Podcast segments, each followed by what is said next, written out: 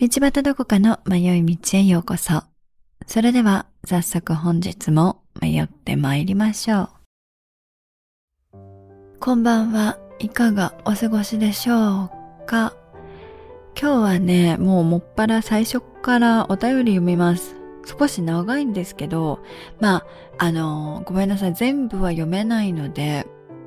そうですね。私がちょっとかいつまんで読みます。迷い道ネーム、エリタさん34歳女性の方です。どこかさんはじめまして、いつも配信ありがとうございます。エリタです。宗教や心情について考えることがあっても、なかなか人に共有することができなかったのですが、徳飴さんをきっかけで、どこかさんのポッドキャストに出会いました。自分自身が考えてこなかったことを考えるきっかけをいただいたり、考えが深まったり、対話をしているような気持ちで配置をさせていただいています。私は幼稚園から高校までカトリックの一貫校で育ち、洗礼は受けていませんが、小学校低学年までは週末に教会に通っていました。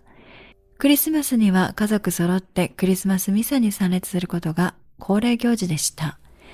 両親は洗礼を受けていませんが、私は子供の頃からお祈りは当たり前であるものでしたが、その意味を分かっていませんでしたし、考えることもなかったように思います。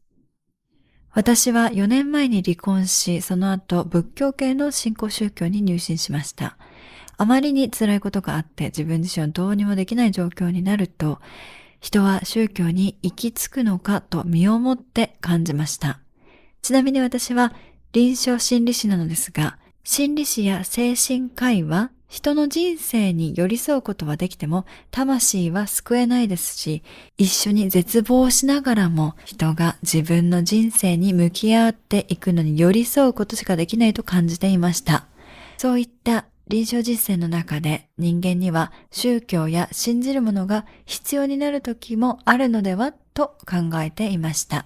離婚の理由はたくさんありますが、離婚後大変だった時、ある友人 A から導かれて信仰宗教に入信しました。そこでは家族みたいなシステムがあり、入信前も入信後も熱心に面倒を見てくれました。あるあるですね。信仰宗教はね、そうね、うん。A さんは宗教賛成です。私は今でもその信仰宗教の考えを大切にしていますし、心にあります。できればこれからも歩みたいとも考えていますが、入信して1年ほどで歩みをやめました。辞めた理由はいくつかありますが、一番大きい理由は A さんがあまりにその信仰宗教を絶対的なものと見ていたためです。これが信仰心かとは思うのですが、誰から見ても絶対的なものなんて世の中には存在しないと思いますし、信念や信仰は自身の心の中には持っていても、それを他者に絶対的なものとして説明することにとても違和感があります。さすが心理師ですね。はい。私も全く同感でございます。ここはね、信仰宗教はやりますので、はい。お便りの続きを見ます。去年、大学時代からの友人と再婚して、今とても平穏で幸せな日々を送っています。その幸せとともに、夫や両親など家族や自分にとって大切な人たちがいつか亡くなってしまうことへの不安が強くなってきていて、誰が亡くなってもエコーできる状態にしておきたい。何かあった時だけにすがるなんて都合のいい信仰はしたくない、などなどの思いから、できれば歩みを再開したいと思っています。A さんが付きまとう信仰宗教の歩みを再開するのはハードルがあり、今、マンションの片隅にある、とあるカトリック教会のミサに一人で行ってこようかなと思っています。が、私はなんでここまで信仰心を必要とするのだろうと思う日々です。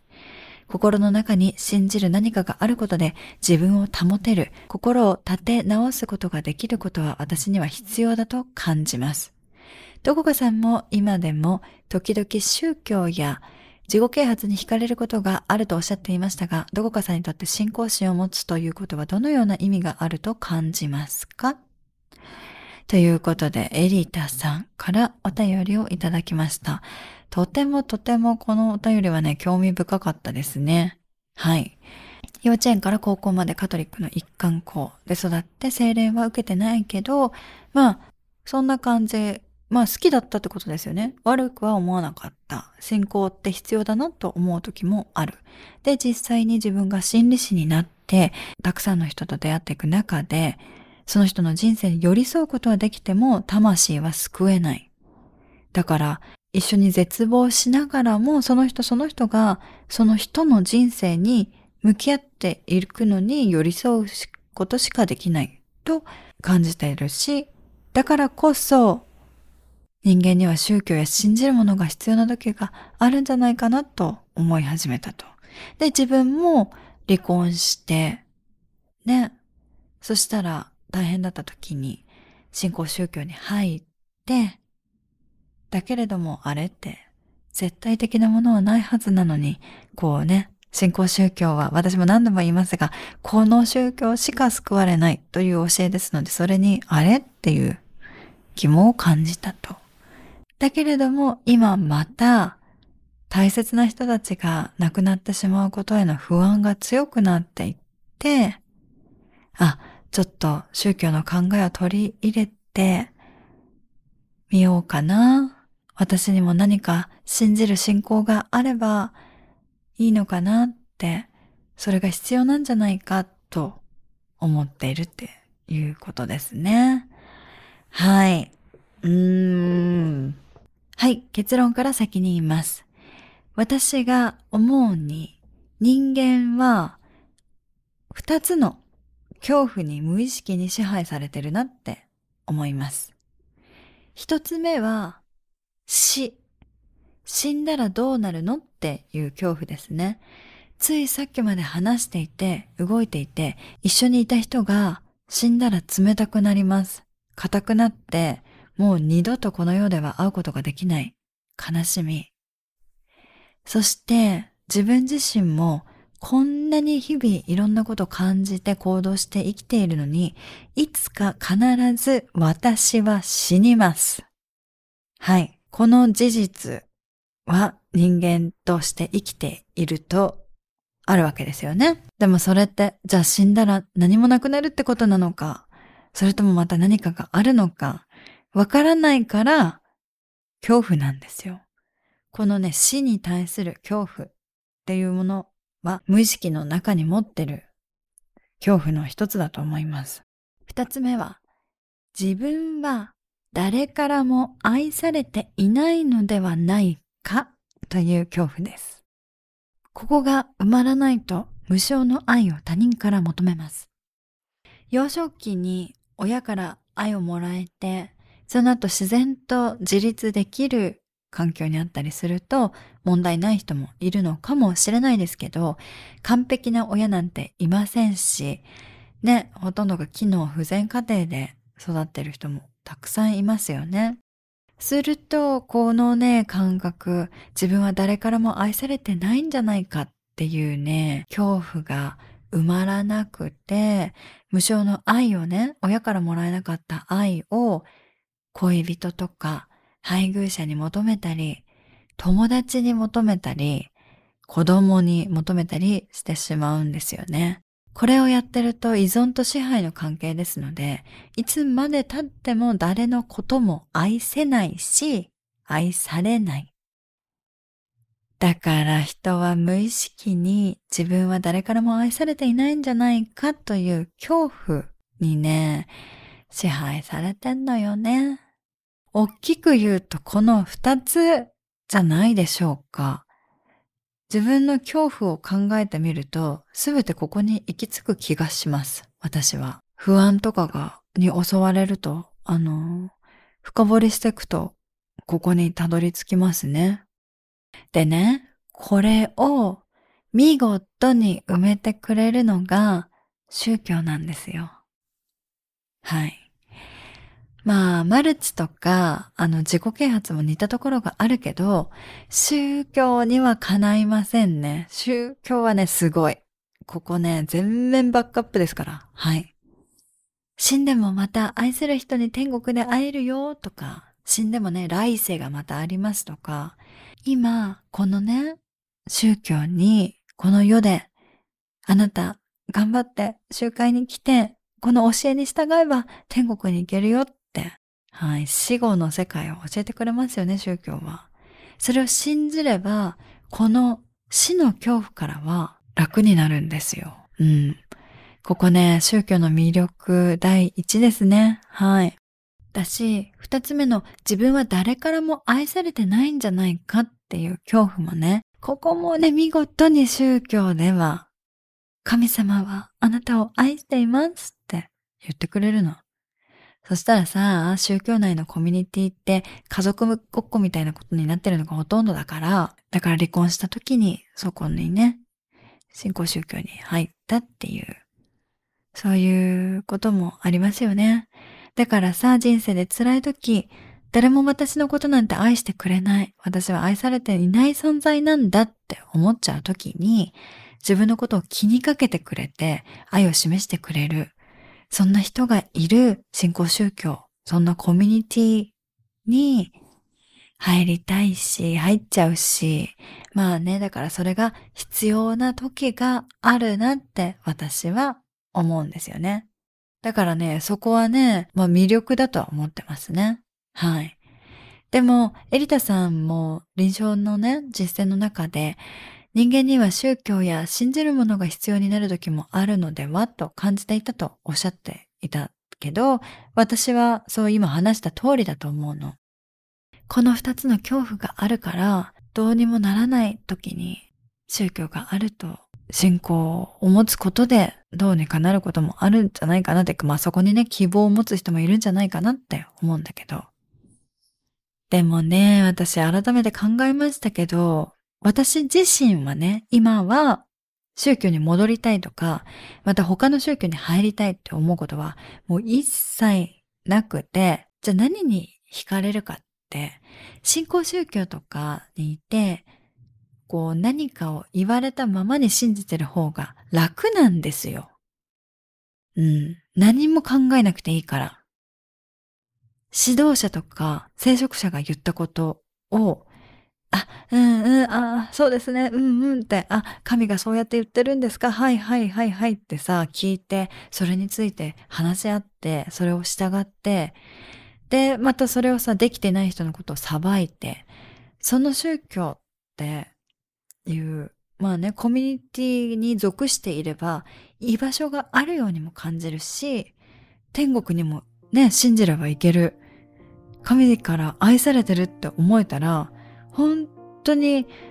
あの、あとはね、何も考えなくてよくて、はい、右向く右で、うんうんってやってればさ、集会に行って、その、言われてることやるだけで、いいことしてる気にもなってくるし、うん。そして自分は特別っていう優越感も得られるし、信じれば信じるほど素晴らしい信仰を持ってますねって褒められる。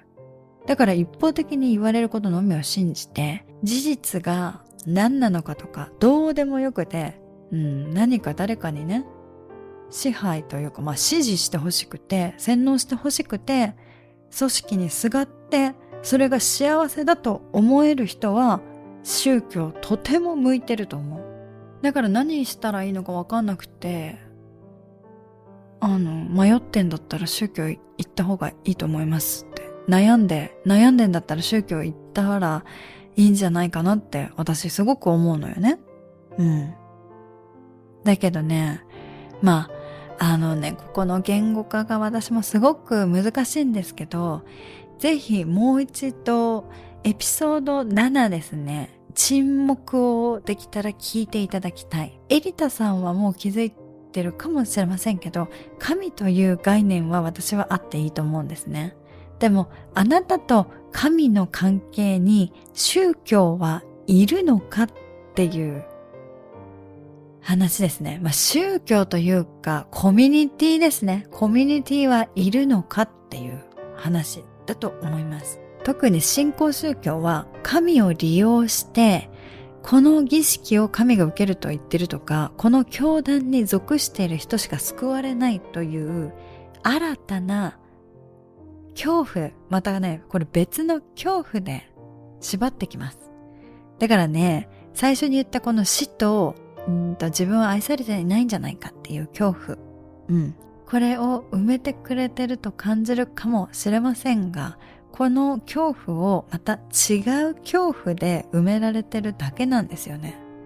だからそれを救いって言ってるんだと私は思うの。特にね、こうずっと、私これ信じてきたから言えるのよ。私本当に信じてたんだから、信じて真面目にずっとやってたの。で、それを調べていろいろね、思うとこがあって、やめて、今話してるんですけど、うん。まあ、だけど、まあ、なん、だからさ、でもこう言っても別に、そうだよね。私、これだけが正しいわけじゃないから、私が言ってることが正しいわけじゃないから、もしかしたら信仰宗教の言ってることが正しいのかもしれないですね。だったら、それを信じたらいいと思う。そして、うん。信仰宗教に入ったらいいと思います。し、言い続けたらいいと思う。でもね、人はね、必ず死ぬの。それでいいの。人生を全うして死ぬ人もいる。病気や事故、事件に巻き込まれて死んでしまう人もいる。本当にこれは悲しいし、悔しいし、なんでだよって思うよ。だからここは、もうね、あのまあ宗教に行って、天国とか信じたかったら信じればいいと思うし、でもね、個人で見解を持てばいいと思うの。言わなくてもいいの。それを、そう自分で思ってればいいの。宗教関係なしに自分が信じたいことを信じたらいいと思う。信仰を持つっていうことに教団は関係ないと私は思いますよ。神を信じているのに、いつの間にか教団を信じているっていうことになってますからね。そう。だからエリタさんの人生生きたいように生きればいいんですよ。でも最後に私一つだけまあこの迷い道って番組でお伝えしたいなと思うのは最初に言ったこの二つの恐怖死というものと自分は誰からも愛されてはいないのではないかという恐怖この恐怖をね埋めてあげられるのはエリタさんだけです。お便りありがとうございました。本日もお聞きくださりありがとうございます。番組のフォローもよろしくお願いいたします。お便りは概要欄のリンクからぜひお寄せください。それではまた来週この時間にお会いいたしましょう。Goodbye.